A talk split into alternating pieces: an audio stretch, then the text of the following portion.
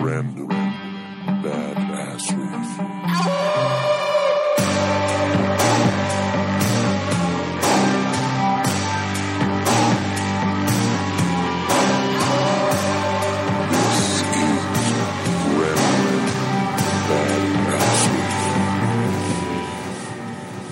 I'm I'm doing this intermittent fasting thing, which is, by the way, like you don't realize how hungry you can be until like you psychologically force yourself not to eat for long periods of time. And I feel like if I hadn't gotten like gotten in the process of actually like going through the cycle for fasting, I'd be okay. But the fact that I know that there's a time coming up, like a short window where I can eat, like I'm just ravenously hungry. Well, what what time? What hours are you doing? I'm doing the 16 hour interval. Ah, that's why. Yeah. You start with twelve and then work your way up to sixteen. Yeah, I went cold turkey, dude. I went right in for it. It's hard. You'll get the keto flu. Yeah, I'm, I'm feeling it already. I've been I think I'm only 3 days deep, but holy shit, dude, when I'm hungry, I'm hungry. Yeah, because I mean, even though technically you're not on the ketogenic diet, when you're fasting, you will start producing some ketones. So you're gonna, it's gonna tax you. yeah, you, you get into ketosis uh, apparently apparently after like a week. yeah, I don't even, I don't even think about it anymore. I, I'm always fasting. I'm always, but I usually do mm, 14 hours. So you're more the what what is it circadian? It just, it's just, I fit it into my day. I stopped worrying about the exact numbers, and as long as it was over 12. So I stopped eating at like 11 o'clock at night, which Mhm. sounds crazy to people, but I stay up till three. Um, and then I, I get up at 11, but I don't usually have, actually, technically I go over 16 hours, but um, when I break, when I quote unquote break fast, it's with tea. So that doesn't actually count. The first Yeah. time I eat food is until three in the afternoon. Huh. I don't get hungry though at all. And and for anyone who hasn't seen Chad in a while, you've lost a significant amount of weight too.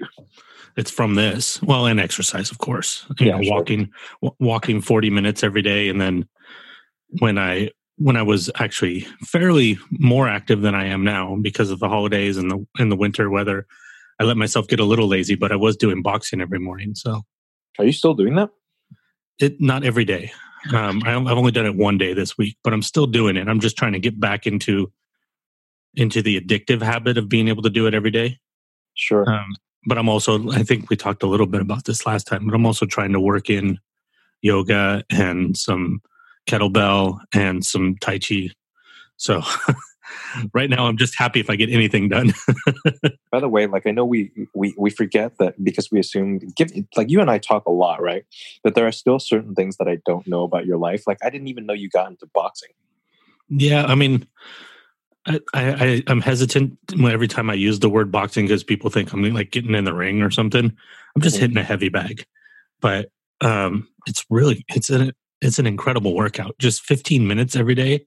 Holy crap! Like the first week, my abs, everything were sore, and now like if I get a I get a little bit out of shape, you know, like my gut starts coming back. After like two days of out there, it starts sucking back up. It's pretty incredible. You know, for anyone who hasn't done it either, um, some something extremely eye opening was, you know, when I was younger, I thought, um, like all of these things that you assume are, are not as hard as they are until you actually do them. But holy crap, man, legitimate shadow boxing for like a minute and a half is really, really tough. I mean, like not just not just this this you know the stuff you see in like montages and movies and stuff, but like legitimately shadow boxing and dodging and ducking and weaving and, and, and slipping and stuff. It's a lot harsher than it looks. Well, yeah, because you're using pretty much every single muscle in your upper body, and if you're doing it right, you're also using your lower body Oh, absolutely. Yeah, your footwork has to be great if you're doing it right. and your hips. You know, there's a, I mean, a, a decent, even a decent jab is there's there's some of it coming from the hips. Oh, it's all coming from the hips. I mean, if you learn how to punch properly, which I mean, thankfully, I I, I- I thank my parents for for dragging me to martial arts when I was younger. But knowing how to punch properly, um, you use almost all core. Like your hands are just an extension of your body. Your body's doing all the work. Yeah, especially like in in boxing. Okay, first of all, I am not an expert, so if somebody else out there knows more than the, than me on this, this is the little bit that I know, and all that I need to know for what I'm doing. I'm never going to get in the ring, but with jabs, your your purpose is speed. It's never Sure. power. Yeah. So it's it's as fast as um as fast as it gets out there, you want to pull it back, um, and just that, and because that, it's about almost like a whipping motion. man, it- you wouldn't you wouldn't think you're like, hey, you're not moving around, but you kind of, I mean, you're moving around a little bit, but holy shit, your heart rate will skyrocket real quick. Well, which is why if you if you watch, because I, I used to be a pretty you know pretty into fighting, and I used to take martial arts and stuff like that. Like if if you you're you're totally right. Like the purpose of a jab is definitely to a keep your opponent honest, and b for for basically speed. Like you want to get that thing out as fast as you can. Um, but this is why snap snapping jabs with a lot of power are so devastating, is because they can come so quickly, and they knock you on your ass because you're not you don't see them coming. Yeah, I mean, and when I go out there, that's all I'm doing. I'm not practicing uppercuts. I'm not even practicing hooks because, like I said, I'm not. I'm not getting in the ring. So I'm just going to do the stuff that gets me the best workout. Yeah, and there's sure. too much risk with hooks and uppercuts without proper training of hurting your wrist. Mhm. And it's since I don't need to learn it, I don't bother. Yeah, and, Um, and no one, no one in the world as a fighter ever lands a hook or a hook or an uppercut without a good jab. Anyway, hmm Or 15. yeah, exactly, exactly. you know what's really fascinating is because of all the um, heart stuff and all that you know they upped my my beta blocker medication and uh, i went out there the one day i went out there this week so i have my always have my apple watch on but i turn it with the screen towards my wrist so that i can just rip open the glove and just kind of look at my stats and then close the glove um, i just like to you know see if i'm hitting my target heart rates well before when I was going out there, all this time before I get out there, I get my heart rate up to like 130, 140, which for my age is about 70% max heart rate. So it's it's pretty good target heart rate. Well, with the beta blocker, I didn't realize that um, I've been operating with a lot of adrenaline in my system at all times, and the beta blocker mutes that. So my pulse on everything I do is now like 20 beats lower. Huh. So I go out there and I'm busting my ass on the on the boxing or on the bag, and I'll flip open, you know, rip open the glove, and I'll look, and it's like 101. That's, No. Oh That's nuts. So I'm like, wow, I have like so much more room to improve now, because now I have, you know, I can get my, I can get to the point where I have this stamina to get up to 130, and that 130 is such a higher ceiling now because of this beta blocker. Yeah, that's actually really cool. Um, that's interesting to. I wonder. I wonder if that's universally true. Like, I got to try that. Well, it, it it doesn't it doesn't actually suppress your heart rate. It's something that people don't understand about beta blockers. They think it's like a narcotic. It's a it's a hormone essentially, and what it does is it tells your body to like either. I'm not sure on this. It's one of the two. It either tells your body not to produce more adrenaline, or it tells your body to ignore the adrenaline and to not Mm. use it. Interesting. So for people with anxiety or people with um, trauma, um, especially you know like uh, PTSD and stuff like that, where they're just dumping adrenaline into their body, this is a good way to do that without having to dope them up. I mean, some people like me, un- unfortunately, when I first started taking the beta blocker, and then now it's an up dosage, it's almost like I started taking it again. The first couple weeks, I'm drowsy, but that usually goes away as I acquaint myself with the with the dosage. Sure. So yeah, so, I mean, the whole week, this, this whole week, I've been sleeping in two hours later than I normally would. How often do you? I mean, when did you start taking the beta blockers? Mm, I think five years ago, Gotcha. and that was just for blood pressure. Sure. But I think now, you know, I mean, it's it's it's all a guessing game. Health is, to some degree, is a guessing game. I think that my blood pressure was high because I think I had this adrenaline thing going on underneath um, f- for the whole time, and that's what was raising my blood pressure. Sure. And you just didn't know it this entire time. Yeah, so I, I mean, I lucked out because this is the perfect medication for that because it treats anxiety and blood pressure. Jeez. I was a little bit nervous actually before starting this one, just because last week I had that huge heart rate spike right before we started. And if, if for anybody out there who's never had like anxiety or panic attacks, unfortunately, they're very associative. So, uh, for example, if you have one in a grocery store, the t- the chance of you having one in another one in a grocery store is is higher because it, it's almost like your body um, anticipates what happened last time, um, and that's what, almost what was happening tonight. I was like, okay, okay, stay calm. So I had to like sit and meditate for like 15 minutes today before I even started getting ready for this, just so that even though I'm on the medication, I still would have had um, somewhat of a spike if I got anxious. Sure. I probably would have gotten up to like 130, not like Yeah. 180 like last week. Yeah, that was a little terrifying. Like, I can't believe that happened right in the middle of the episode. you know what's crazy is um when the next day? Yeah th- on friday when i went in for the i had already scheduled it but i wanted to make sure my heart was healthy. You know they kept telling me that this skipped heartbeat thing was um it was called a pvc you know it's like don't worry about it it's not a big deal but if you want to be 100% go in and do the stress test. And if you guys have seen the santa clause when he goes to the doctor and he makes him run on the treadmill with his big gut uh, that's what i had to do. Um, way more awesome treadmill. Um, but yeah, I was anxious before going in. So my heart rate was already at like 111 before I even got on the treadmill. And so I started running and, and this thing, like basically you start out walking, you're very slow. And like she, she's even said, she's like, you're going to be bored the first two minutes. Um, and every two minutes it increases in speed and then the incline gets steeper. Hmm. So by the end, like you never actually, I never got up to running. I don't think you actually ever get up to running, probably because they don't want you to injure your knees. Um, but I was like walking as fast as I possibly could at the end, and it was pretty steep. And I would say like probably over a 45% incline. Um, and my heart rate was like at 170. And then all of a sudden I had an adrenaline dump. I've told you this, but the audience doesn't know this. I had an adrenaline dump while it was on there. So they're, they're completely, there's a cardiologist and a technician sitting there watching this. And my heart rate spiked up to 200. And if Wow. people don't know a lot about hearts, that's like far above heart attack range. Yeah, that's Um, dramatic. Holy shit. And uh, Dude, I I went to the hospital with 180. How the hell did you get to 100 or 200? I, I don't know and I don't want to know. Oh my god, that's It's so probably, I mean, I was running on a treadmill and I had a panic attack at the same time. That's how that's you know, they- madness. they stack up. But I hear the technician going, Doctor, Doctor, Doctor, as my heart rate's going up. Never the worst part about this though is um, first of all i would suggest anybody that has any worries about your heart go in and do this just so that you can say you know like they, they can tell you what's going on with your heart you know if you really really want 100% do this and then go get a, you know a, a- I think it's electrocardiosonogram where they take um, pictures of your heart but this uh, go in and do this but be aware that when you go in, they're going to hand you a piece of paper that will probably be the most terrifying piece of paper anyone's ever handed you before. and it's the release.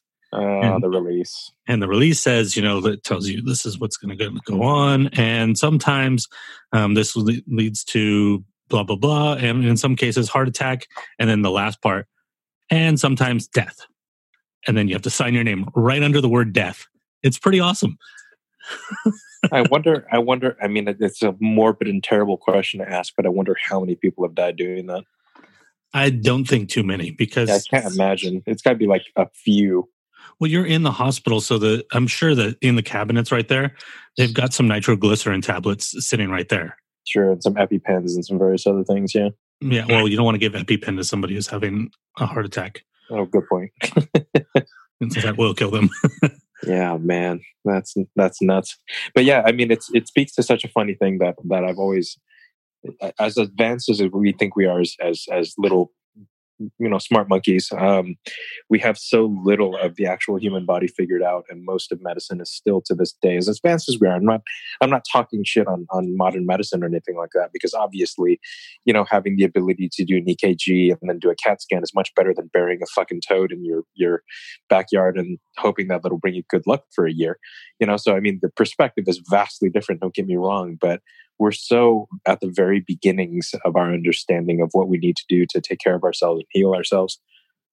well, yeah, I think one of the things that people don't really grasp when it comes to medicine in general is just how many factors are involved. You know, even if you just take diet, you know, like um, people always say, like, why does this diet say this is healthy and then this one says this and then this says this?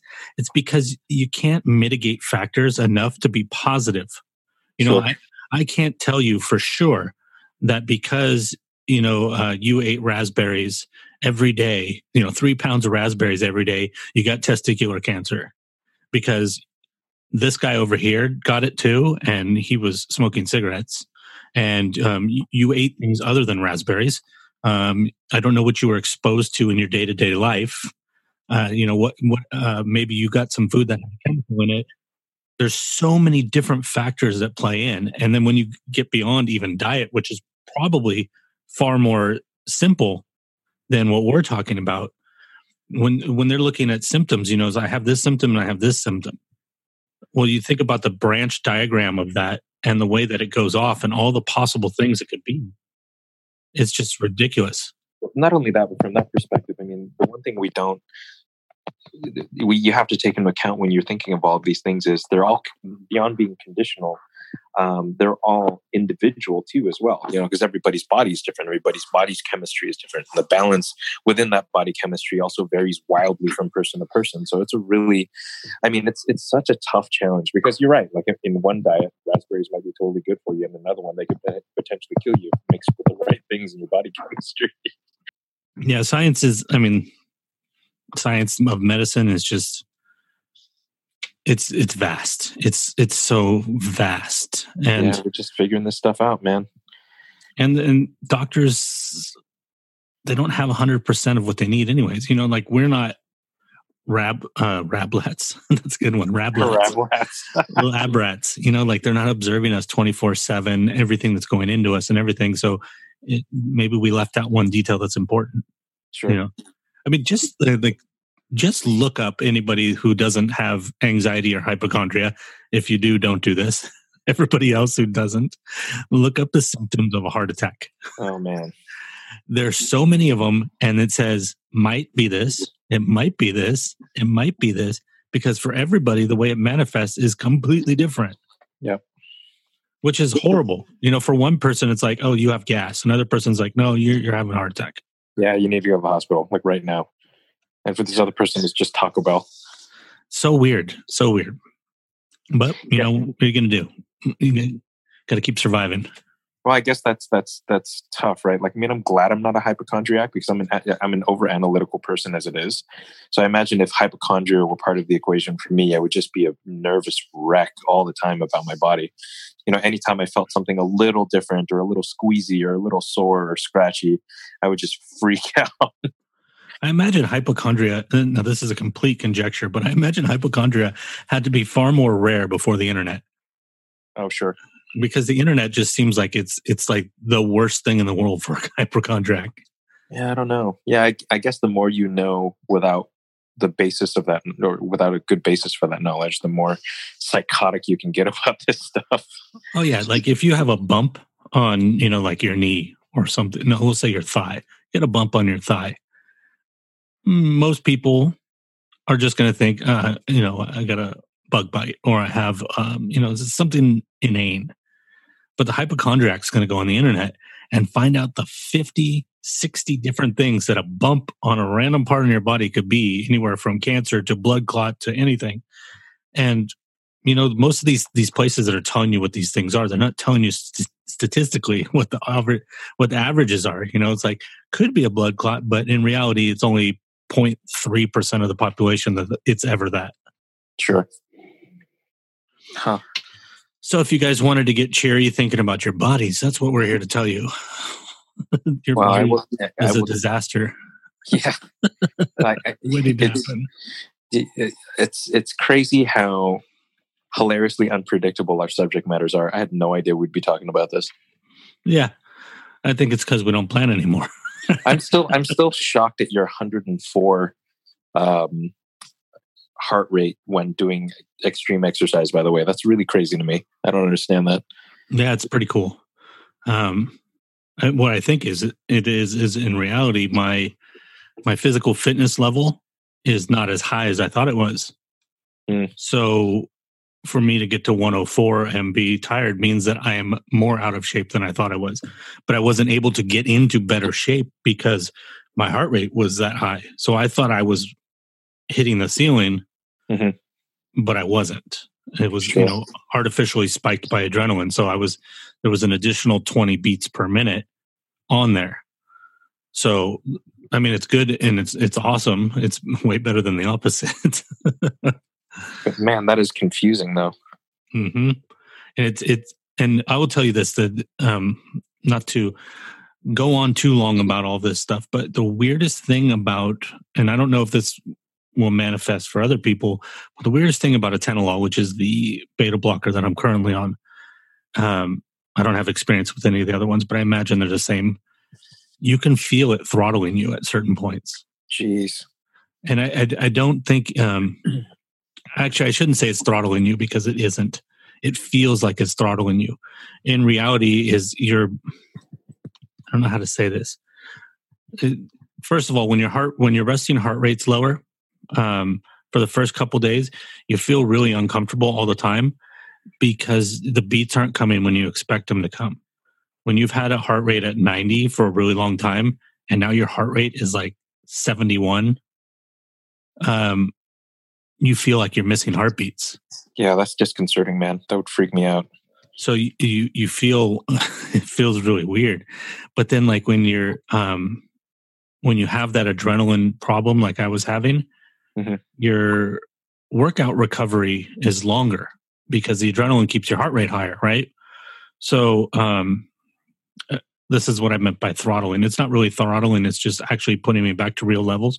But like if I went out there and I got up to 142, Sure. and and I would usually when I do that, I do some sort of interval workout. So I'll get up to as high as I can get, you know, like to where I feel like I'm okay. I'm getting pretty tired, and then I stop, and I just kind of walk around for like a, until my heart rate gets down to another level that I that I determine. Um, and the reason I'm not using numbers here is because it's different from before and for now. But before I would get up to like 142 and then I would wait until I hit like 110, 105 and then I go back at it again and get back up to like 138, 142. Um, and the time it would take about two, two and a half minutes to drop down that low. But now it's this is where it feels like it's throttling because I'll get up to like that 10, 101, one. I I even try to like if I can get up to 110, but I haven't done it yet. Um, but I'll get to like 105 and I'll tell myself, okay, when I get back to 85, I'll go back to the bag.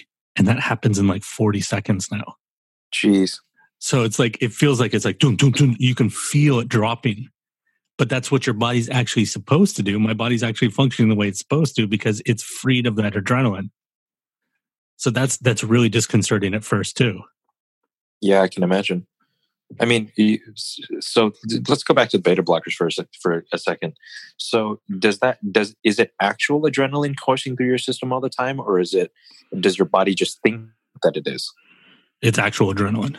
Oh, geez, Yeah. So that's, why no, no. I mean, that's that's that's a recipe for anxiety constantly. Yeah, well, what yeah, what what's difficult about adrenaline is, um, once again, not a doctor. This is not hundred percent information from what I've seen that adrenaline can last in your system for up to an hour. Mhm.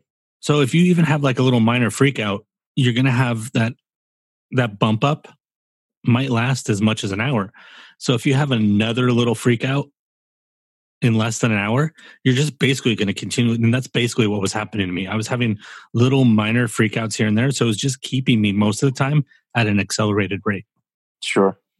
So you're just going to heighten state of anxiety constantly. Yeah. Yeah, exactly. Jeez. Oh my god. Yeah. That sounds that sounds terrible. Yeah. It was, it was a rough month, man. Yeah, God. I mean, it- it- so so describe the feeling though. Like, what would it actually feel like when you were going through it? the anxiety, normal Yeah. anxiety or freak out anxiety? Like freak out anxiety, is there like is there does it feel like a panic attack constantly? Um, it feels like first you're just super aware of everything. Um, if, here's how it manifested the first time. Um, it started with those little weird things, those flutterings, those heart skipping. Which, by the way, if anybody's been following along, um, the cardiologist says those things are really common and completely benign and not to expect that they're going to go away, but they will lessen with the medication. Got it. Um, so it started with those, and I was literally doing nothing. I was like, I had just bought that Kindle, and I was like reading it, and so that thing happened. So usually to be triggered by something weird happening in my body. Not always, but a lot of times. Um, in this case, it was that fluttering, and then all of a sudden, it's like, you know, have you ever had that feeling when you're in the house and there's a noise and you got to get up and check it out? Yeah, and you've got like that slight, almost. I- It's hard to describe it. Yeah, no, I, I'm sure every. I'm sure everyone in the world knows exactly what you're talking about. you have an edge and like i don't know if um if this is common for women but i know that when talking to men in that situation that there's uh, you kind of start to begin to understand how somebody could kill someone you know Sure. like if someone came out at you and you're you know you're like i would stab them if they jumped out at me Yeah, in that Um, heightened state, sure. that's where you are Hmm. you're at that place. Your heart rate's up. You're super alert. You can hear everything. And because you can hear everything and your height, your senses are heightened you can hear your own heartbeat. Oh, geez. sometimes you hear it in your ears but mostly you can hear it in your neck and your chest. And then because of that you can't ignore it. That sounds awful. so then you become acutely aware of how fast it's beating. And the moment you become acutely aware of how fast it's beating it's going to go up at least 10 if you have Sure. anxiety because Sure. now the adrenaline's starting to empty right and then if you're you're dumb enough to have an apple watch or a fitbit and you start looking at your heartbeat monitor you only make it worse but it just feels like um it's fight or flight is the best description of it it really is where you're just like i'm ready to go and something's wrong and you're in a tunnel you know you could you could tell your this is the thing that when you have an abundance of adrenaline when you have a severe anxiety disorder all of these things that people tell you about stress management, they're not useful because those things are useful for normal stress management. And stress and anxiety are two different things first of all but we'll we'll we'll let that go for now. But your normal anxiety yes you know if you you're feeling anxious and your heartbeat increases 10 through breathing techniques and stuff like that you can bring it back down 10 like now with the beta blocker i can i can literally on the drop of a dime i can drop my heart rate by 8 in like 12 seconds. I Hmm. have that much control. But when you don't have that control when you have an abnormal amount of adrenaline and anxiety you no longer have that control of your body. So in in some circumstances breathing techniques makes things worse because now you're paying attention to your breathing and you're breathing deeper. So your body starts to feel like it's maybe even panicking more. Sure. so it's i mean it's you could be sitting there trying to you know a lot of people say oh don't think about it. Just Yes. when, when people say that just i mean they don't understand and be grateful that they, they, they don't understand because they never experienced it. They're lucky. Um, but it's not something you can ignore. Just like you couldn't ignore a sound you know the sound of someone um, picking at the lock on your front door you're not going to be able to ignore you know an accelerated heartbeat that you can hear in your own ears while you're watching tv it's just not something you're going to be able to tune out. Sure. so you kind of i mean it's i think that this is weird to say in some way i don't know if i mean this so i'll have to take back some of this at the end. In some way i wish that everybody could go through a small bout of anxiety. Um not because a, a small bout of serious anxiety. Not because i want them to have the continuing problem because once you have anxiety it's more bound to come back. Um but because it it does something to your personality. It changes you. Um, it tames you. Um, because you're continually battling this thing and every day there's at least four or five times where you just have to surrender where you just have to go okay well because you with the with this with this in your system there's also a voice in your head that's always saying you're dying. So you have this feeling of doom. And at a certain point you just have to be like fine. If i'm going to die i'm going to die. Because there's not a goddamn thing you can do about it right? Sure. unless you're going to go to the er every time. And well uh, nobody's that loaded so it's it's i think that it does something i know i can see the changes it's made in my personality and it makes things like all these things that um anybody that's been listening long enough knows that like when i talk about the importance of gratitude and the importance of people and all these other things it brings those things to the forefront. Because all of a sudden those things make sense and they don't seem silly because you're like oh that you know if this takes 1% of the edge off and this takes 1% of the edge off and this takes 1% of the edge off well that's 3% of the edge and i'll take that 3% Sure. and they're they're actually those things are far more valuable than one percent, but it's just random numbers. Ah, but anyways, let's talk about something else. For anybody out there with anxiety, though, deal with it. You know, like um, talk to somebody, go in, and you know, I'm not saying medication's the right thing. I didn't want the medication, but sometimes um, I couldn't control it anymore. After after five years, I couldn't do it without the medication. Yeah, and for some people, obviously, it, it it manifests itself in different ways too. So for some people, it's you know, I, I I'm such a huge advocate of taking care of your mental health on top of that too. Um, given how how quickly and and and dramatically you can descend into really damaging physical problems if you don't if you don't mentally check in with yourself every once in a while. Right. And it compounds. It really compounds over. time. So you you know like uh, what is a minor problem that's not dealt with over time will become a major problem. Just like anything else in your body. Remember that. You know, like if you ignore a bump um, that's there for like a year, and and it's still you know it's still there after a year. Well, if you wait ten years, guess what? That it's not going to get better. It's only going to get worse. If it's been there a year, it's not good. Yeah. and same with your brain. You got to deal with the bumps in your brain. You know, I was just reading this book. I just finished this book um, because of when we were talking about some of the more paranormal stuff, like at the beginning of the season. I, I had bought just a bunch of random books, and you know, I'm I'm I'm fascinated by this stuff, but I'm also fairly skeptical. And uh, first of all, I will I will say this this is not a good book. but it was an interesting book and it's it's called uh, many lives many masters. And it is uh, it's also i read this partially because of a writing project as well. There was some research involved there. Um, but it's about uh, past lives past life regression this guy's supposedly is a psychiatrist although Mm, dubious. his his writing ability makes me question that to some degree. Um, and I'm not going to go through the whole book, but one of the things that I found interesting, and I'm not saying that I believe this is true. In fact, I I think that um, it's something that I have a lot of questions about, but that is really fascinating at the same time is so the story of this book is essentially this one woman comes in and he does hypnosis with her and she kind of like starts jumping into past lives. That's the basis of the book.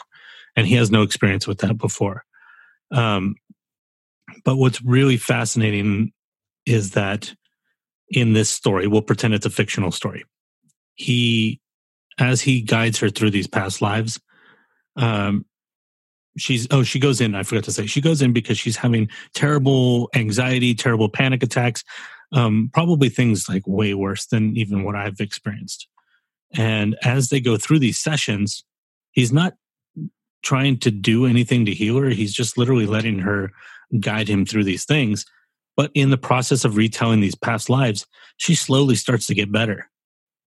And um, like she feels these um, one of her one of her panics is that she's choking.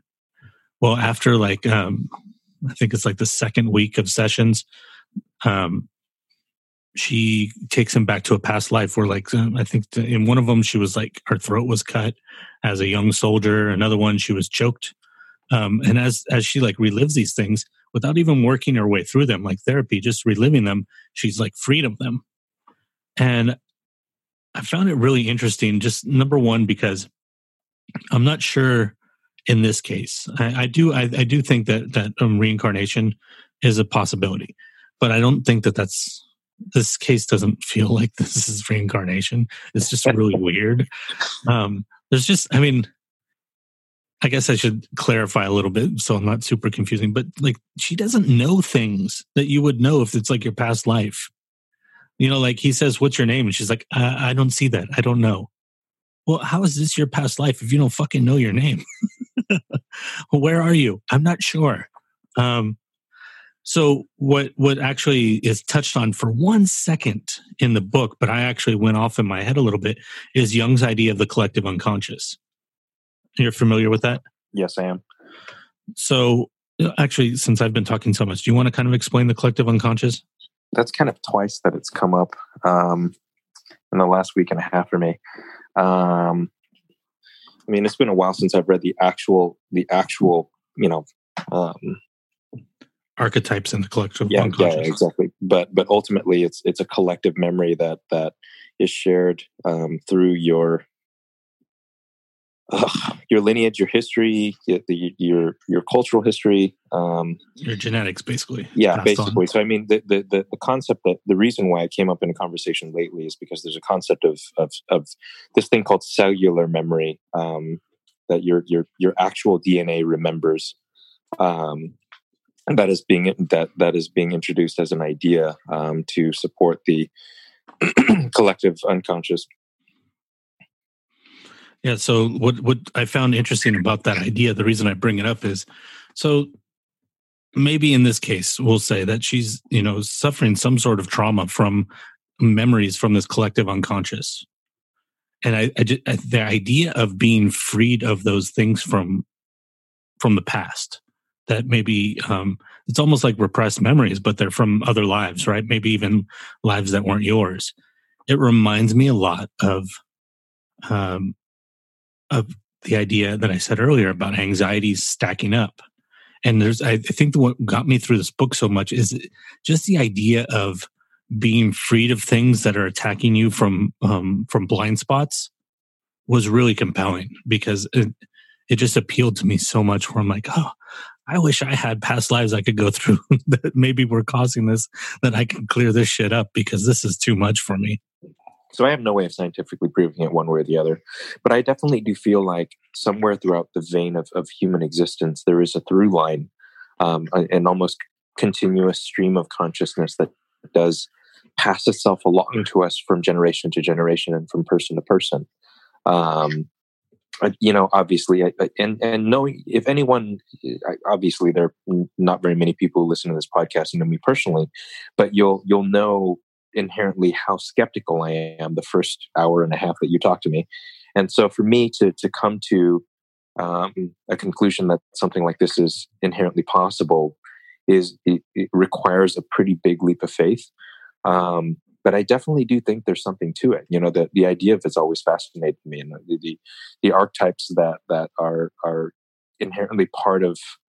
Like I think the the archetypes were were kind of stolen and uh, you know in in various um, fictional forms, but I think the clearest version of it is the the one that's used for Game of Thrones. Um, but I mean, obviously, I don't have any of this in front of me, so this is all coming off the top of my head. Um, but I, I do think that there's something to it. You know, I definitely do think that that throughout the course of human history, there are there are scar points um, that that have definitely lashed themselves to our subconscious that I think will remain with us until a long enough period of time has has softened them or or pushed them far enough back that they don't become conscious thoughts anymore. And I think what what's far too common, um, especially among atheists, um, which I would I would count myself in that group to some degree, even though I'm I'm probably more of an agnostic. Um, the the thing that becomes far too common is we accept this idea of okay, when you die, it's done, your life's over with. Um, but then we we don't actually stop to think about how when you really dig into that idea it lacks a lot of logic. Um, and in the sense that it seems to contradict the logic of other parts of the universe. That the rest of the universe if if we're to believe science which i do um, not all of it because i know that some of it is just you know growing and burgeoning uh, but if we're to believe science that things operate by a very intricate, far in, more intricate than we could even imagine system. That there's some systematized, um, you would almost uh, stretch to use the word reason. You know that the uh, a flower dies and decomposes. Why?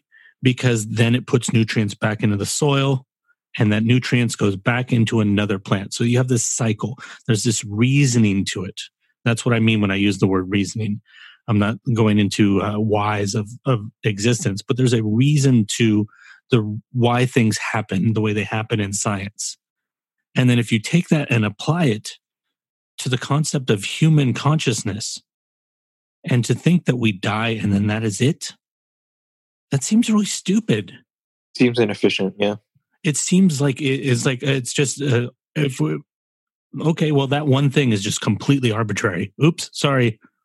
I mean, it's possible, of course, because we don't know, but it seems stupid.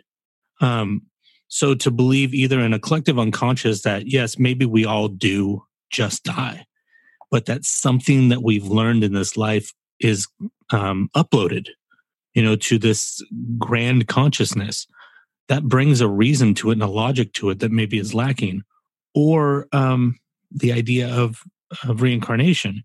You know, you see in science, like I said with the plant thing, uh, nothing dies, nothing. What is it? Nothing is created nor destroyed. Yep.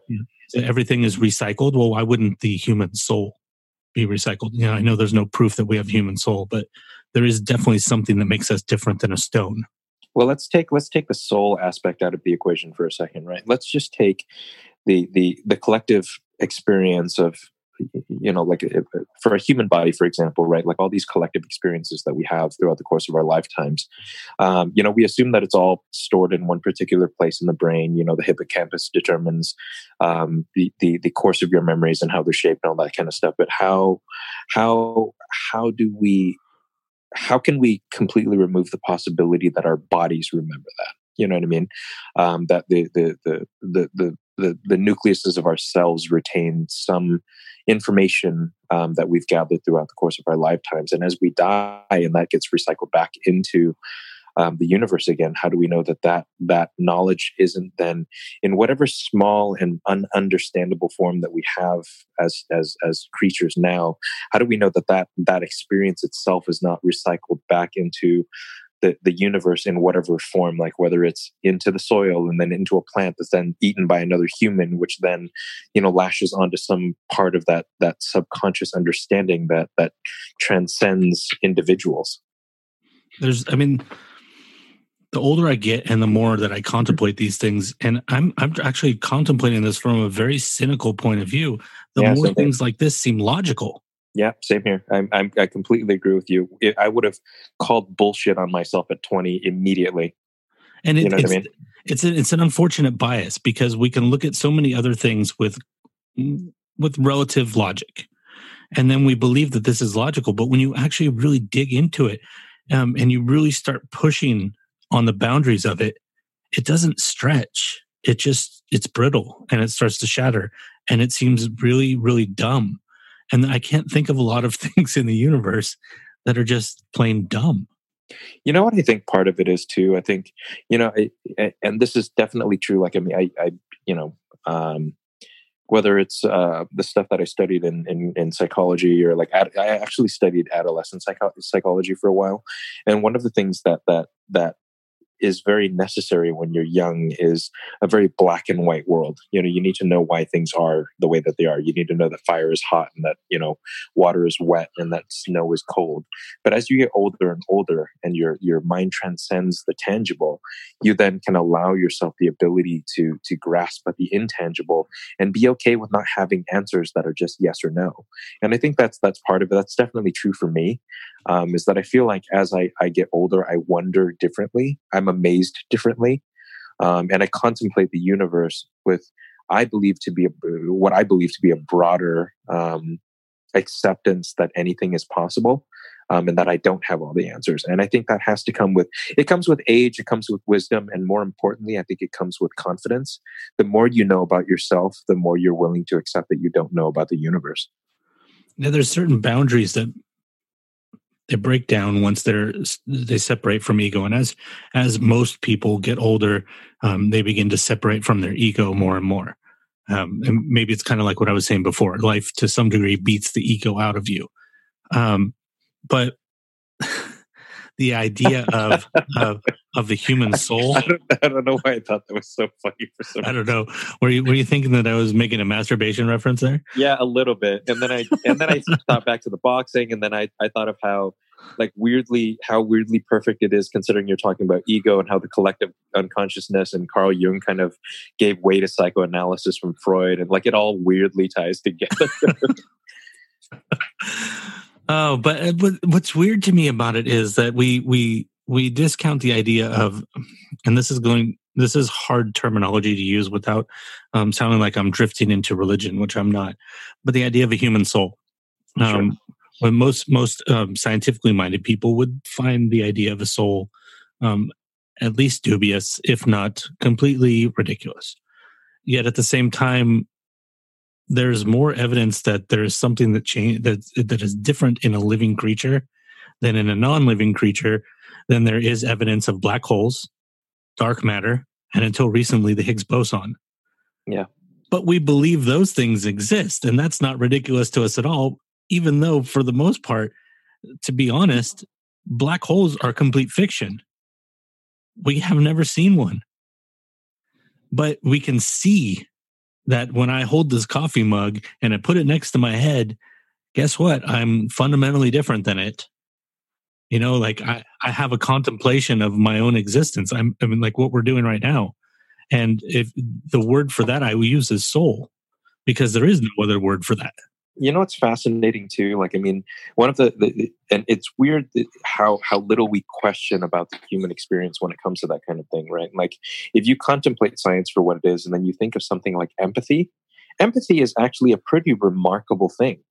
Um it's it's it's I, i'm not even sure where i'm going with this. I just know that i'm fascinated by those concepts right now you know like the, the, the idea that that human empathy can stretch beyond a certain point like you can cry at a movie i mean our ability to to to rationalize our you know to have the empathy necessary to to to feel what another person's feeling is pretty remarkable And it stretches far beyond the bounds of what you would say is needed for survival, of course which is all, if we are going to be strictly scientific, that's all we need. And that's technically all we should have.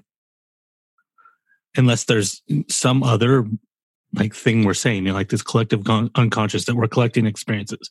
You know, that there's some other meaning, there's some other purpose to the universe that we have yet to unravel because we're so tiny and we have learned so little and we have not been here long enough to understand all of this stuff.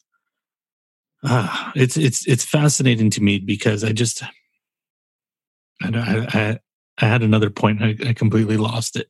Can't remember, which is okay. It happens.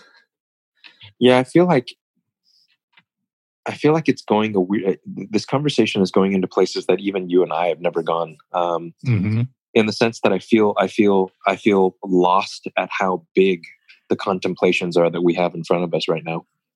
You know, because I mean, we're we're now talking about stretching back through the span of human history, and it, imagine imagine if we if we somehow figured out that that were true, right?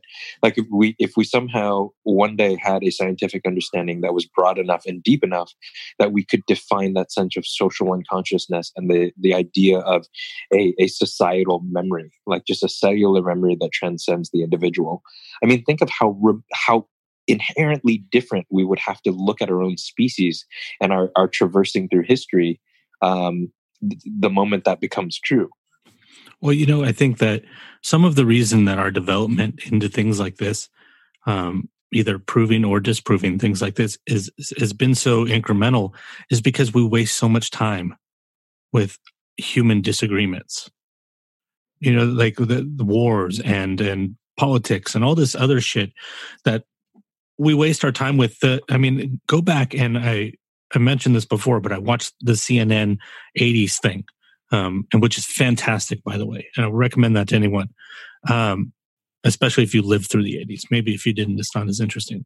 But go back and when you watch, there's like two or three episodes where they're talking about the politics of the 80s and how detached you are from it and how completely unthreatening anything in it is because it's that meaningless that in 30 years, what was you know, like we could be nuked at any time by Russia. That was a real threat. probably a more, in some ways, a more frightening and dangerous time than we continually tell ourselves that we're in right now. Um, but 30 years later, it doesn't mean shit. It doesn't mean a damn thing. So we waste all of this time with these things that don't mean anything in 10, 20, 30 years. And and I, I think a lot of that is tied to language. We're just we're in we're our inability to actually communicate between two human beings. Um, that's why even though like all this VR, I mean, uh, virtual reality stuff, I think is terrifying and and kind of stupid. Um, I, I like this idea. It's also terrifying. Don't get me wrong, because I can't conceptualize it. But the idea that one day they'll be able to um, have devices that people will be able to communicate thought to thought without having to use words, because it opens the door for the possibility of all of this stuff going away.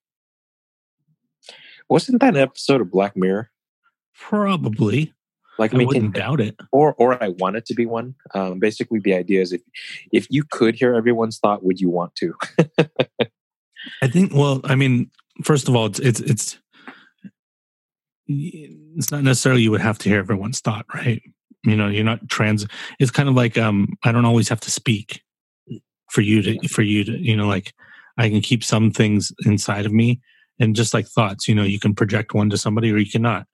But I mean that you wouldn't be projecting words. You'd be tr- projecting the pure idea so that you wouldn't get caught in like right there like if i had projected my pure idea to you i wouldn't have to reiterate exactly what i meant because maybe the first time i i lacked um, the finesse needed to make sure that you understood exactly what i was saying But if that, given that that's the case, would you, if you're projecting an idea for me uh, or to me, would that would that idea still be interpreted inter, in, interpreted through filters that I've built up over my lifetime? no i don't think so because i think all of our filters are tied to language Oh, interesting. Sure. I mean, human, Because- his, human history doesn't exist without language. So I hear you. Well, I, I I would say that what's this is why that idea of it is is both um, beautiful and terrifying because I question whether human consciousness exists without language. Oh, sure. Huh. I mean, historically, they kind of showed up around the same time, didn't they? Yeah, As far as we know. That's true. Yeah. Um, yeah. So I'm talking about going into deep topics that we are not prepared to go into. There's Yeah. Holy crap. I mean, I feel like I feel like this is a very different conversation than we've ever had before. I mean, this. I mean, I I think if you you've read City of Glass by Paul Auster, right? Of course. Yeah. So so the idea of a purity of language, like the idea that that there's some kind of universally spoken language, and all of these languages that we've made up are just constructs that simplified that language um, for the masses. Uh, um, I don't. Do you think that that's possible? Like, there's there's some pure form of language out there that we just don't quite understand.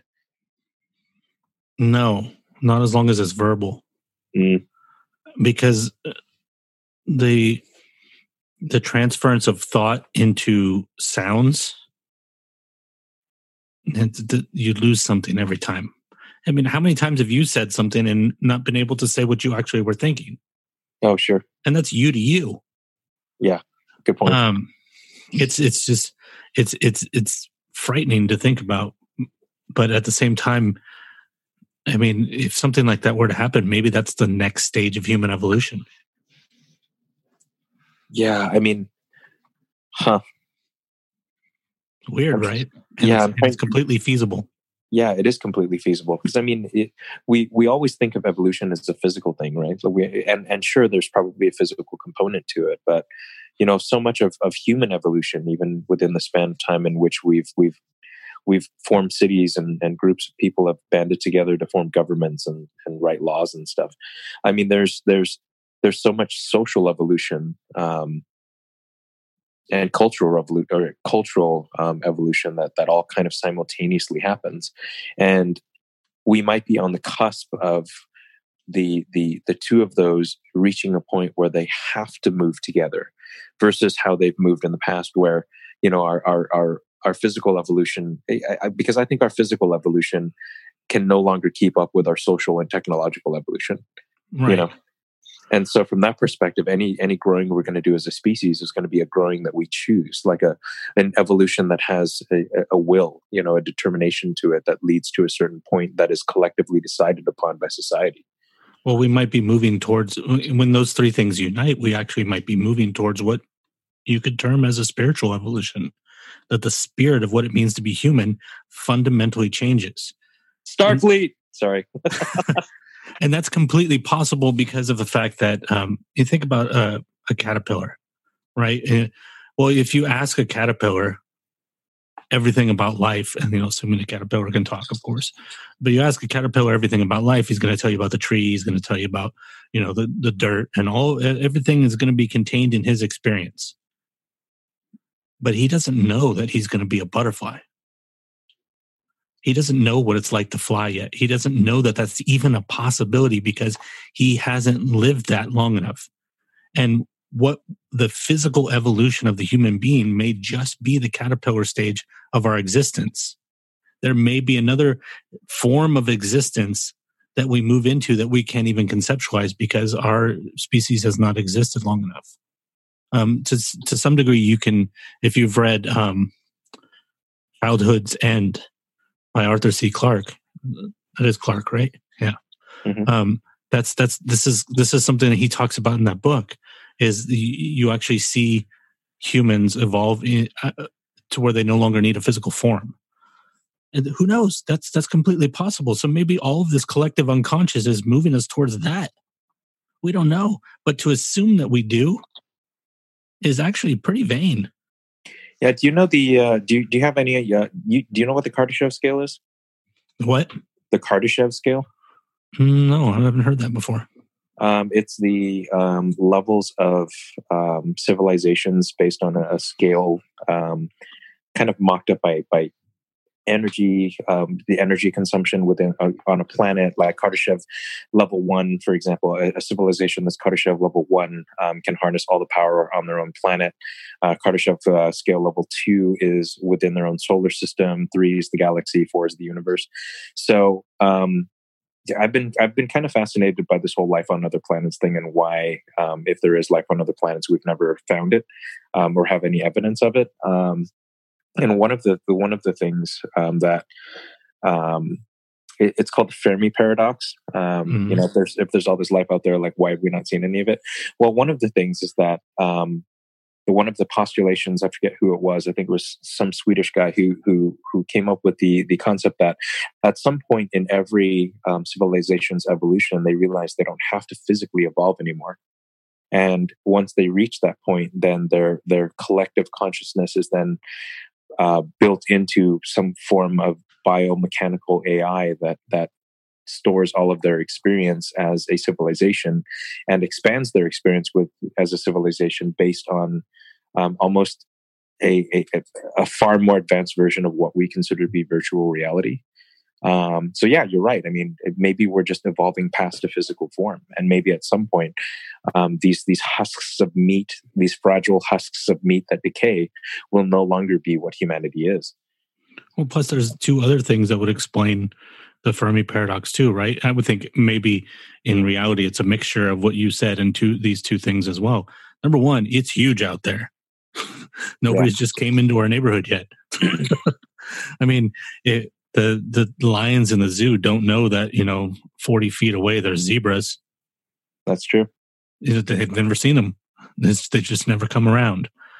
Uh, of course, I'm taking out the fact that they can smell them, but um, and well, I then mean, dude, we we barely even we barely even uh, most of what we understand about our solar system is still pretty much a guess. Totally. And we have no idea even how big it is, right? So who knows? Maybe they're just really far away. Um, but there's also the idea that everybody assumes that they're on the level as us or older. What if Sure. they're younger? You know, what, if, they're, what if they're I still mean- amoeba? I, I actually I actually wrote a short story about that some time ago. Um, in that you know, ten thousand years from now, like the the the next civilization that rises discovers us. Yeah. What if, unfortunately for the universe, we're the most advanced living life forms? That's terrifying. Oh, poor universe, poor universe. They'll survive just fine because we'll blow ourselves up way before they have to worry about us. And what's there's there's um there, there's there's part of that in the the Kardashev slash um, Fermi paradox discussion too about there being barriers um, to evolution. Like once you reach a certain part, a certain level of technological evolution, you either purposefully or accidentally destroy yourself. Yeah. And, and it seems completely feasible when you look at yeah, we, pretty much we ain't far off from it now. Yeah. Watch Oh, two people man. have a conversation in a bar and wonder how we made it this far. Yeah, no kidding. Or just just see some children out there in the world. Uh, I don't. I don't mean to say that. I'm sorry, kids. You know, Uh, um, actually, uh, I have my list in front of me. This is a good time to jump into something I've had on the list for a long time because it kind of fits into, oddly, fits into what we've been talking about. Have you watched the new Doctor Who yet? I have not. Okay, because um, it doesn't fit specifically into the paradox of what we're talking about, um, but it approaches the it, at points approaches the depth level of some of the stuff that we've been talking about. Um, the, the new Who no longer is a kid show; it's fully an adult show now, and it's it's we- every episode feels like a movie. That's It's- crazy. it's a weird transition. When you watch the first two episodes, you're gonna be like, "Wow, this is cool," but at the same time, you're also gonna be thinking, like, "I don't know if I like this," because it feels a little weird. It doesn't. I mean, anytime the anytime the doctor changes, you have that feeling, right? Right. But there's a seriousness to it. I mean, um, people die. And and I'm going to be real with you. I've always wanted to, who to go in that direction, so I'm pretty happy about that. Well, I mean, if um, if anybody saw my post about my top my top list of the year, my number one show from last year um, was Broadchurch, season three of Broadchurch, Mhm. and the showrunner of Broadchurch is now the person that's running Doctor Who, and Broadchurch is a stark, realistic show about uh, crime, and it's, I mean, it's powerful. It's, it's a very powerful show, and to see some of that in Who is a little disconcerting and amazing at the same time. But I feel like this kind of discussion is something that could be broached on that version of Doctor Who now, because it's able to go to that depth now How much? How much of it have you watched? almost a full season. So we're talking season 11 here for listeners. I mean, from from a purely um, creative perspective, I mean, how how is the the production of the show in comparison to other seasons? Like, is the quality still very much there? The quality makes the other ones look stupid. I'm I'm serious. Like Yes. the special I mean the yeah, the special effects I like literally when I say like it looks like a movie, I would put the special effects on par with like um with the Avenger movies. Where you're like, oh, that's not a person, but sure, I know that's a CGI generation of a of a creature, but they look like they're really there. man, I'm it doesn't so have that sheen. I mean, that sheen of cheap CGI. It doesn't yeah, have yeah, yeah. That that like crappy veneer. shiny. That, yeah. You- Um, you need I- to watch that, it. that makes me very excited because I've always wanted Who to go in that direction. And Jodie Whittaker is fantastic as a doctor. It is a little strange um, adjusting to the fact that she's a woman, not because I'm sexist or anything, but after hundreds and hundreds of episodes of a character being a man, um, it's not that I'm watching it going, damn, I wish she was still a man, but I'm watching it and going, wow, she's a great character. And I had to keep reminding myself, by the way, that's the doctor. Be, it, you know, it just, it doesn't connect. It takes a little while for that to connect. Like, oh yeah, th- th- that's the doctor. That's the Yeah, doc- yeah, is you keep expecting a man um, just from training, sure. um, which I actually is an interesting topic to talk about too. That um, the idea of you know like when people change sexes, that's Yeah. got to be difficult for. Um, no, I don't. I don't mean um, families who who don't go with um, who who think it's wrong and all that stuff. For people who completely support someone's sex change, to actually conceptualize that, hey, I'm I'm talking to that same person because you're expecting a man and now it's a woman, or I said it. That's awful. You're expecting a man and now that man is a woman, or you're expecting a woman and now that woman is a man, and it, there's a, there's a part of your brain that has trouble making that switch over. And this, I'm I'm saying this from personal experience because I know someone who went through a sex change. Um, and there's a part of my brain that I've, I've wanted to talk about this for a while actually so I- i'm curious on your input if you've gone through this because i every time i see this person um, i have to remind myself this is that other person It- You know, I- almost I like have- if they change skin color I have a very strange perspective on this, actually. Um, so I have been friends with uh, someone who transitioned actually quite some time ago, and I always kind of knew that he was a woman, and so when he transitioned, it actually felt very right. That's awesome. Yeah it's really weird. I mean i and we we always kind of talked about it um jokingly at first and then seriously later on as we got older. And i i sh- she was always a she to me for some reason. And i don't know why that is like it- and even even before she knew she was a she to her it just felt more right for her to be a she. It was very strange. I wonder if certain transitions, um, like uh, there's only two kinds really, but I wonder if a man becoming a woman is easier than a woman becoming a man in conceptualizing. I perhaps. don't, I, I don't, I don't, I don't have any evidence for that, but I wonder um, because I know that the person I'm talking about um, was born in a female body and it transitioned physically into a male body, and uh, I, I hope that's the right terminology. I'm not completely versed on all this, but um, I, it's it's strange for me because um, the voice is deeper, and um, you know, like there's all these cues that you automatically associate with a person. And uh, first of all, anybody listening, we're not saying anything is right or wrong here. These are not judgments. I'm just talking about the idea of of understanding someone's changed in a way that um, without surgery is not possible. Um, so your brain is not really trained to deal with these kind of transitions, um, at least not naturally. Um, which is a really weird word to use in this conversation, and I'm only applying it to the brain and not to anything else. I know that's a sticky word for this stuff. Sure. Um, but your brain automatically, and maybe I should clarify uh, when I use the word naturally, I'm not saying nature, right or wrong. I'm using natural as in um, this happens automatically. That kind of use of the word natural. You know, like when I come home, naturally, I want to take off my shoes. You know, that kind of thing. I'm not talking about uh, the correct use of nature. It's the other definition of na- naturally.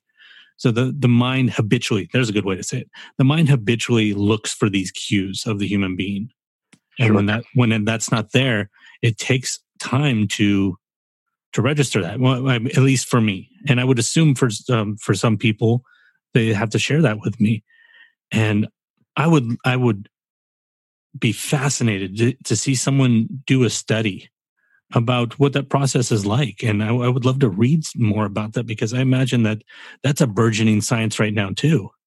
Is how do we how do we um, prepare for this? How do you prepare your family for this? If you're going to go through this, you know you're not the only one going through it. How do you prepare your family for something? That, I mean, if you're a parent, I imagine that's going to be very difficult because you watch this child grow from a baby and now it's a different sex. God, I keep saying it. Um, it is. I'm not trying to depersonalize. Um, I think it is just it's a non he or she word. So I always, um, I just grab that word. It sounds awful, um, and I don't mean it that way. But th- I'm talking about a non-specific person too. So the word it pops up when it's non-specific. But you watch this baby grow up as as a woman, and now there's this male and you go that's that's the same baby and that has to be strange in in in um in coping and we're like whoa okay that's my child Sure. i wonder what that's like as a parent Yeah, I can't. I can't imagine. I know there's some very supportive parents out there and those got to be some very incredible human beings or they just they have some pretty amazing brains Yeah, because. I, I'm fully supportive of this stuff, but I also have trouble completely having my brain kick that in like you did. Well, don't get me wrong. That's not. That's not I'm not saying I'm any better or worse. uh, Worse. I'm not saying I'm uh, any better or any worse than anyone. I've also had transition uh, people I know who have transitioned that are similar to your experience too, as well. Where I now have to get used to them being a completely different person in my mind. It's just that one particular case in which that person was always inherently female in my brain for some reason. Yeah, I mean, this sounds strange, but it, at first you find yourself missing someone. Yeah. Um, like for example, we'll say uh, Jane became John. Okay. Well, you knew Jane for thirty years. Like every once in a while, you'll catch yourself going, "Man, I haven't seen Jane in a long time. I miss Jane." And then all of a sudden, your brain kicks in and goes, "Chad, Jane is John." Oh, that's right and it, it's it's it's very disconcerting. It's kind of incredible to I mean to go through it to to to watch somebody become um, the person that they feel they are. Um, but it is it is on on a subconscious level is very disconcerting. Yeah, and not only that, but I mean, throughout the course of our our human experience, we've never really broadly socially accepted that um, as as a part of the human condition. So this is all actually very new. You know how we see it, how we deal with it. These are not concepts that we've understood through the test of time. So we don't have the right tools, either socially or otherwise, to to properly deal with it. And even even in its current form, like we're still learning how to properly deal with it. You know right. what I mean? I mean, we don't even have the language yet. I mean, look at yeah. how many times I accidentally said it about a human being. Well, I mean, and, and even understanding it, purely from a conceptual level, the difference between gender and sex and how that defines a human being is is is constantly up for debate at this point.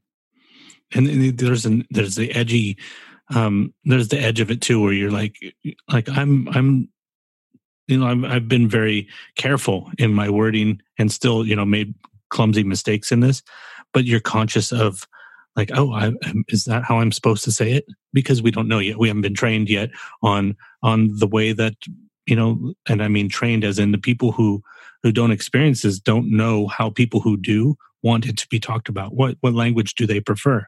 We sure. we don't we have to train each other. You know just like um anything else. You know like if if you're going to come over my house and um i don't i'm one of those people who, who drive me nuts by the way that don't that make you take off your shoes when you come in their house um which is a different topic altogether. I have to quote unquote train you you know like oh remember when you come over my house don't wear shoes. Well people do that with language too like by the way i don't like when you use that word. And it's not just offensive words it's just certain words. Like when you say that word i think of this. Oh okay. Which is yeah, very well, different than triggers. I hate triggers. Yeah, we also have to be really careful. Yeah, I was going to say like the next step for me was triggers, and and and I hate that shit. Like, oh, dude, it's, it's obnoxious. Um, People think they have the right not to be offended, and sorry, you don't. Yeah, um, well, not only that, but I mean, there's a difference between between being offended and something being incorrect, right? Like if you're choosing to be offended by something, I mean, don't get me wrong. To a certain point, there there are things that are actually offensive. You know what I mean? right but, and purposefully yeah we, have lost the connection to intent sure. You know like if if somebody out there who has transitioned or is thinking about transitioning heard what i said there and took offense at it guess what? That's kind of their problem because i'm yeah. not trying to offend them. I'm not trying to hurt them. Um, i'm trying to stumble my way through something that i'm like you said that's new that we're learning about. And that's actually their choice. I don't want to do that. I'm not trying to do that. I hope that that, that doesn't that doesn't happen, but it's not my fault if somebody takes offense at it because they've made that choice. And it's the same with anything else. You know, like um, somebody could call me a guinea because I'm Italian. I can choose to be offended at that, or I can, which most of the time I probably would, because usually when somebody says that, they're trying to be an asshole. But sure. if I if I heard somebody trying to describe I, I don't know, describe what an Italian was to somebody who'd never heard of Italian, then that's my choice of whether I'm offended by that. Yeah, and and and that also speaks to something that we've talked about on this show, which is, you know, every every situation like that is an opportunity to educate, and so few people choose to do that within that moment. Right, and I think that one of my favorite things about this show is, you know, it potentially anything we say on here is potentially dangerous in the sense that somebody could freak out and then we have a Twitter storm of, of people attacking us. But I think we have to get past that stage of humanity. We need to get to the stage where, where uh, it, it's okay again to talk about things that we're not sure how to talk about because it's the only way we learn how to talk about them. Sure. You yeah, know, if we like, don't if we if we don't talk about them, nothing ever gets solved. I guarantee you, the next time you and I have a, a conversation with anyone about uh, transitioning, it will be smoother than this one was because we had this one, and the one after that will be smoother, and and and especially if we start actually talking to people who have gone through it and educating ourselves from them. But even without that, just talking about it with other people and not being afraid to have those conversations and not being afraid for people to shit all over you on the internet. God, how scared are we to talk about things now as a society? I don't give a fuck anymore. Well, yeah, you don't, but I'm just saying, like in general, like most people are. I mean, especially, and I don't know what your your perspective is on it as a white male, but damn, it's the wrong time to be a white male. You know, I don't worry about that because I, I honestly I believe that racism, sexism, all of these things, they're equal in the sense that racism is always racism. I don't believe that. I don't believe this bullshit about power dynamics changing whether something's racist or not. I, If you're racist that, against yeah. somebody, you're racist against them. So Yeah. if you hate me because I'm white, then you're a racist, and that's Exactly. your fucking problem, not mine. I completely agree with that. I, that's I can't change it. That's how I was born. just like no, you know, like uh, uh, just like anybody born in any other situation of of race or nationality, they can't change it. That's how they were born. Or is sexual orientation. That's how they were born.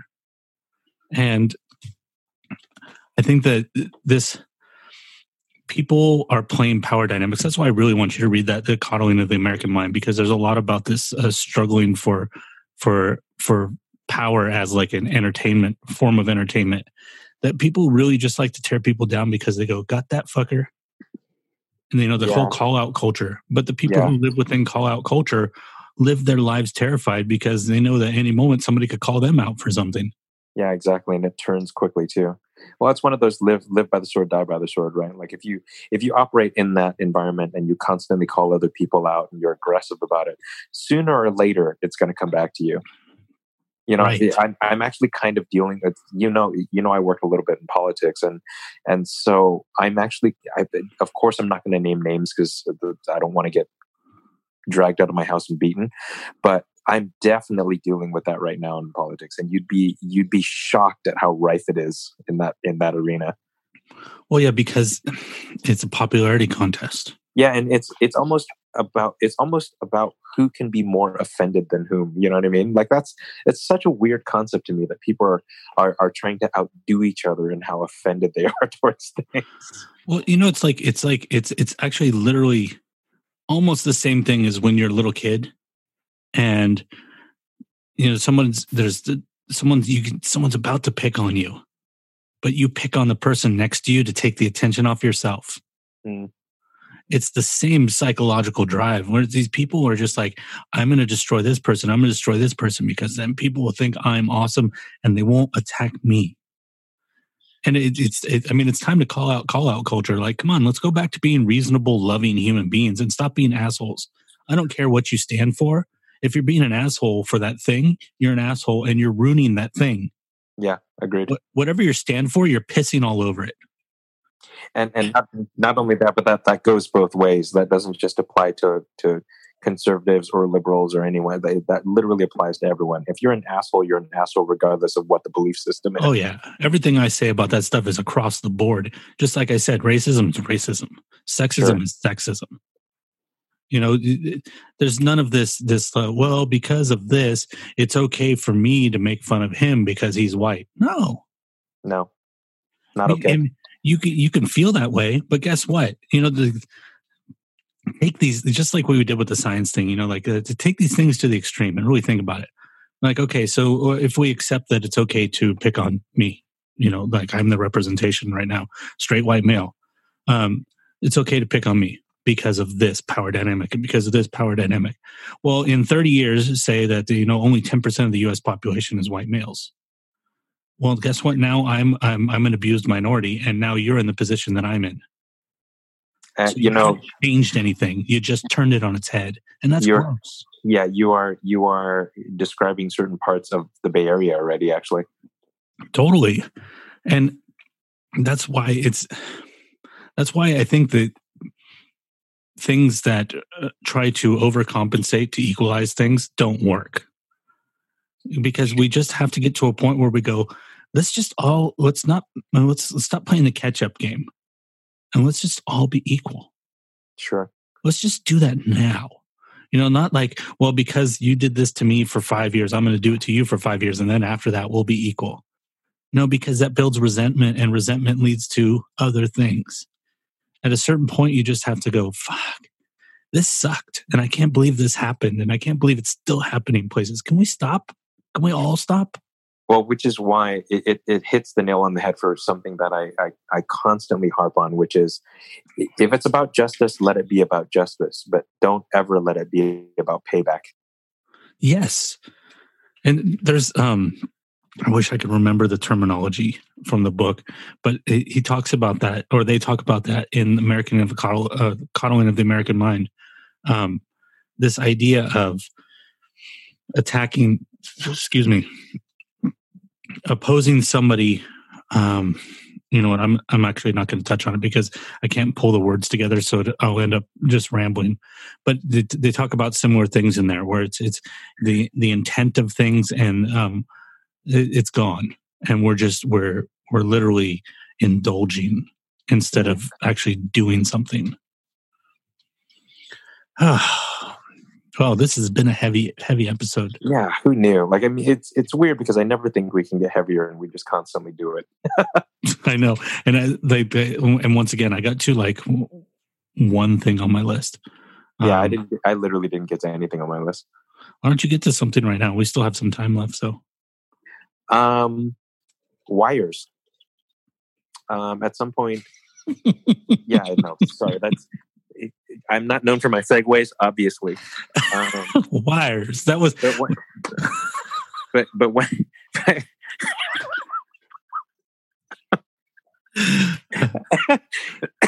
what's up with those things? Wires. what's up with wires? I'm going full Seinfeld on it. Good lord.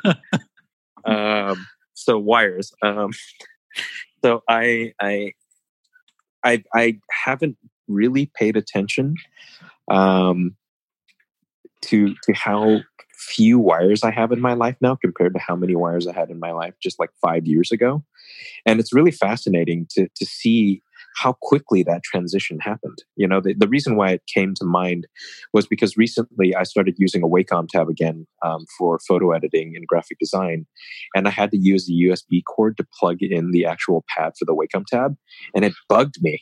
Like I was really annoyed that I had to carry an extra cable around, and and it's shocking how quickly that happened. At the same time, it, it it cleared up, and then at the same time, um, for Apple users, it got worse in some ways. Because like now, if I want to travel, I've got to take a. If I want to take my laptop and I want to take my phone and I want to take my watch, I need a charger for my watch. I need a lightning charger for my phone, and I need a USB C charger for my laptop. So I tripled. Yeah, true. But now, like I mean, if you if you chose to, you'd never have to carry a cable for your headphones ever again. Um, at some point in the near future, laptop charging is going to change. I assume that's going to change probably in the next three or four years. Um, and yeah, the iPhone. I mean, I, I, why hasn't someone made a joint wireless dock for the phone and the watch yet? Yeah, I'm sure somebody has. To be honest, I'm sure. I'm sure it's out there somewhere. Yeah. I don't know. I'm curious to see what direction all that stuff goes. But I agree that it is amazing how looking at my desk right now, I have a fair amount of wires, but that's because I have an external um, hard drive plugged in. I have a dongle because I need to connect everything to this laptop with a dongle. But then I have wire going to this microphone, which is unavoidable. I have wire going to the headphone. I have wire going to the computer to the wall and then connecting to the monitor. But my keyboard, no wire. My trackpad, no wire. So, relatively considering the complexity of my setup, relatively simple. But to be honest with you, though, I, I think it's just because the protocols and the programming hasn't caught up with the the idea yet. Um, you know, our wireless technology for advan- for as advanced as it is, just really isn't that advanced yet. You know, like the the ability to have a microphone, for example, that's wireless is not impossible. It's actually it's there are actually mic- plenty of microphones out there that are wireless. The problem is that there's too much latency between the connection um, of the devices right now. So it's it's not that it's it's it's not on the horizon. It's that we haven't quite developed it to the point where things can be wireless. Like your headphones shouldn't be wired. You know what I mean? Right. But you're not going to get, like you said, you're not going to, we would never be able to, we've tried it before. Yeah, of course. I'm just saying. I'm just saying that with the current, with technology as it currently stands, it's not possible. But it's not because the technology itself can't do it. It's that we haven't quite figured out the best way to do it yet. And what also bears pointing out is I'm using a laptop as a desktop, which automatically requires a little bit more wires because a desktop has ports, you Yeah. know? So that's part, and, and a bigger hard drive. but let's also talk about like I just got rid of a MacBook that was eight years old, and I will tell you now, the amount of power in my phone is at least double that of that laptop. Oh yeah, unbelievable. And at the same time, you know, it's, it's funny because uh, I guess in in sort of it, it plays into some of the stuff on the list, but um, the more powerful this stuff gets, the less I want to do with most of it. I'm going the complete opposite direction, man. If I could be plugged into the Matrix now, I totally would be. I'm so over all of it. And like I was watching that 80s thing and I'm like, I want to go back to the 80s. I think that was that's actually that's my my journal entry for today for the for You the know, website. You know, I really wish, I really, really wish I could make mixtapes again. Yeah, well you could. You just go have to find some archaic technology. Well, that's the problem is you, you don't make mixtapes for yourself. You make them for other people. And it would be weird for me to hand someone like a Sony Walkman with a tape. Yeah, but here or just hand them the tape. Like, good luck finding a way to play. Yeah, good luck. This That piece thing, of thing to get thrown in the trash. Leave this on the dashboard. Yeah. That was such a great time, though. You know, like a thing about like one one of the things that I touched on in that journal entry is the idea of of technology had its place, um, which sounds like a weird way to say this, but um, it had its own place. It had its own pocket. You know, now technology is every, it's like it's got its tentacles and everything. There's refrigerators that connect to the internet. Like, who the fuck needs that? Um, it's just my doorbell connects to the internet. You You know, know, you know, I, I kind of disagree and I, I kind of agree and disagree with that. I don't think it's it's that the, uh, the problem isn't that technology is that is ubiquitous. I think that the problem is that we didn't culturally evolve along with the technology, so the technology seems really jarring in every version of its its iteration that we see now. Like, I mean, you know, seriously, who the shit needs a refrigerator that can talk to your hub, your wireless hub, you know, but you might not be asking that question 20 years from now or 50 years from now when the, the technology becomes possible for you to have um, food transported into your fridge because of your wireless connection. I just don't think, you know, with a lot of the technology, like even with phones now, like look at how not ready we were for smartphones and how horribly people abuse them. Well, there's a there's a part I think it's the fifth episode of the 80s where they go into technology. You know, obviously Apple plays a big part in that as well as um, IBM and, and Microsoft in that episode. But they talk about all these other uh, smaller things that were being made. You know, not the huge things. You know, like stuff that didn't survive or just crazy weird shit that they made in the 80s. And one of the things the guy said, he said it was the 80s was a time where people were making things just because they could. Yeah. There wasn't a need, but it was they could make it. And I feel like that's what we're doing now. Like we don't need this, but we're gonna make it. We don't need, you know, like uh, I'm gonna be completely honest, even though I use it, I don't fucking need an iPad. It actually serves no independent purpose of its own. Um, if, if I have a laptop, it does everything that that does.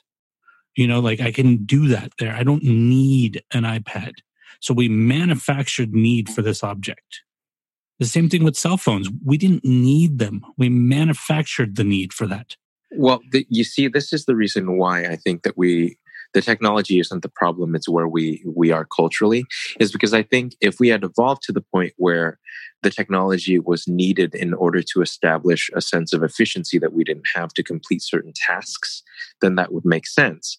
But we i mean I, I play angry birds on my phone i'm sure that's not what the intent you know the intention of the device was you know what i mean or at least what it's what it's capable of if humanity had had evolved its technological need to a certain cultural point Yeah, it's. I mean, it's just.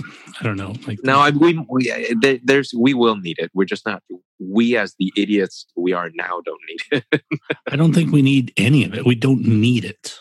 Uh, I don't know. I mean, if we're traveling, if we're traversing the, the, the infinite expanse of the universe, we might need it. Oh, there, yeah, but here, That's, no. that's what I'm saying. That's what I'm saying. Like culturally, we're just not ready for it because we're I- a bunch of morons. But I think we you know- just confused the word meet need with like want. You know, like Yeah, I need a cell phone. No, you don't. There's not a human being on the planet that needs a cell phone.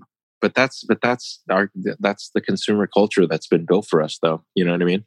Like every everything's a need. Like I don't need a new coffee machine every three years. You know, I, I could use a a, a, a a jar of glass and a paper filter and make coffee for myself in a much more efficient and and and earth friendly way. But I don't. I have a coffee machine. You know, I I don't need a new iPhone every two years, but I get one anyway. yeah oh, I get one every year because Yeah. it's the plan I have. It's not even because I like I didn't even want the one that I got this year. I just I just got it because I'm like, well, I might as well. Yeah, Um, but let's be let's be real. though. your iPhone 10 is pretty cool. Yeah, I mean it's great, but the more I use it, the more I don't want to use it. You know, like uh, for three days, I deleted Instagram off of it. I'm like, get this, get this away from me. I'm like pushing this shit away. I don't want it. If I could find out a way to do podcasts without the computer, I would do it in an instant. You know, if I had the money where I could just go into a studio and just talk into the microphone, and then somebody did all the magic afterwards, and I just went home, I would do that. Do you? Hmm. I'm trying to formulate a, a logical question here. I'll give Do- you another example. Go for it.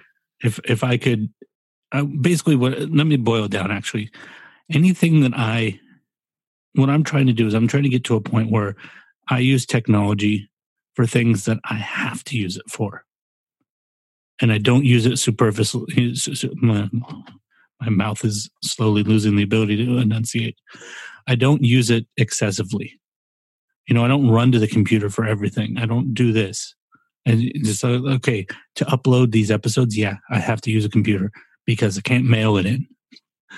So that's what I'm trying to get to a place of. If you, hmm. I'm still That's- formulating the question. Carry on. That's why I'm attached to the 80s because the 80s seemed like it was one of the last times. You can probably extend it in the 90s too, where technology was that. You know, like you, if you bought a refrigerator, the the refrigerator was there to hold your food. You didn't go to the refrigerator until you were hungry or you were putting something in it. And that's still the way we function with refrigerators. That we found the perfect form of the refrigerator and we said, there. And that's what it does. And, uh, you know, like the television, you don't turn on the television. Of course, they take uh, video games out of the question here, but you don't turn on television unless you're going to watch it. Uh, otherwise, it just sits there and waits. But we have all these, uh, the internet, on the other hand, is this technology that encroaches itself into our lives. As opposed to us going to it, it comes to us. It buzzes at us, it beeps at us, it sends us notifications. You know, it's coming at us. I don't want it coming at me mm-hmm. anymore. I want to Sure. go to it. I Sure. want to, you know, like I need this. Okay, this is the thing that I use for that. I want these things to become tools again and not part of my life or and or, identity. and or they run your life. I mean, there are people who set up their lives to be run by their technology. Yeah. I mean, there's, and when you really start boiling stuff down, you know, like if, if I were really to like, if I were to really strip things down and go, what do I actually need? Just like podcast stuff, I could find like five things that I'm like, I'm doing that. I have this thing doing that or whatever. Nobody probably really cares about that. So I could probably get rid of that. You know, like for example, posting articles. How many people are actually reading the articles that I post on the social media? One, two people, maybe you know maybe i'm you know maybe i'm being a little pessimistic but not a huge percentage so if i stopped posting them I don't think anybody would be butthurt. It's, True. It, it it plays into. Um, I was listening to. Have you ever listened to the ATP Accidental Tech Tech podcast? I don't. I can't say that I have. so it's these three guys and they just basically they talk about the world of tech every week and you know of course they they tend to focus more on apple centric stuff um but one of them today they were talking about um you know apple getting into streaming video. You know that they're they're they're building their streaming system and that one of them brought up a very good point. They said at what point do we make too much television? At what Mm. point is there so much content that that literally i mean he's like i think we're kind of already there. Like there's he's like i'm i'm actively watching shows and then other shows that i've watched other seasons of are popping in with new episodes shows that i like but i don't have time to watch those because i'm watching these other ones and I, I, just i feel like that's where we are with all this stuff where we're just spewing so much that at a certain point like something's got to crash I actually agree with that. Um, part of the reason why I haven't caught up on a lot of things, like when you asked me, for example, um, if I've watched Doctor Who, I, I haven't watched anything. And the reason why is just because there's so much of it that I feel overloaded to the point where I don't want to watch any of it. Right. I mean, like even like I, I had this experience today. Got an email from Netflix. Uh, January blah blah blah. New new season of Punisher, and my first thought was, "Fuck." Jeez. Yeah. Not like yes, that's awesome. Like son of a bitch, I still haven't even watched the last season of Jessica Jones. You know, like well, or Luke Cage. I'm like I'm or Iron Fist. So like fuck, I'm behind on all those. yeah. And, and the, uh, think about the fact that there's 18 Marvel movies, for example. What if you were only on your third one? You'd give up, dude. That's right. three days of your life. You know, at a certain at a certain point, you just throw your hands up and go, "I'm never going to watch that." yeah th- this is why I, this is why i've completely given up on certain things entirely um, like i don't even know if i'm going to watch the, the the last season of game of thrones um, in the time in which it's released just because i just plus uh, beyond that too like if you feel like you have to catch up with all of this stuff it takes away from all of the other stuff that you're supposed to be doing with your life or that you want to do with your life you know what i mean Even So I though the Game like of Thrones is only going to be four episodes. uh really Yeah, they're like two hour episodes though. Oh, okay, yeah, that's what I remember hearing. I, I remember there's going to be eight hours total in the season, but you know, like who who the who the shit has time, man? Like, I mean, between between all the things that I'm I'm doing, like I have time for one show at a time. Period. Like I can't watch more than one show at a time without feeling like I'm losing time for other things. You know? I typically juggle three, but I juggle three by treating it like I'm watching TV in in the old days, you know, before streaming. So I watch, you know, like that's my it's like I'm setting up a TV schedule. So tonight, tonight on Chad TV, a heartwarming episode of The Connors, followed by, you know, like so I'll set up like uh, boom, boom, boom, and I'll hit one episode of all three shows, and then I'm done. I'm out, and that's all I get to watch.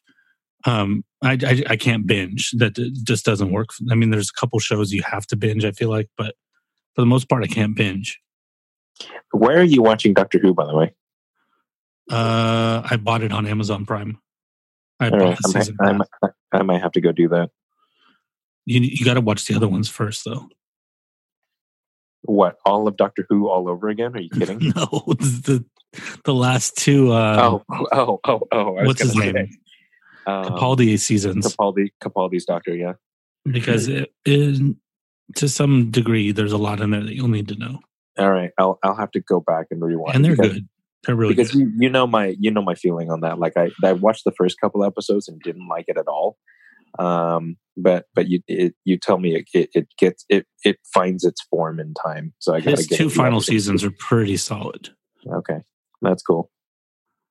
yeah i was um, to the point where when he was leaving i was like oh i'm actually gonna miss him All right, I'll go back and watch the Capaldi seasons.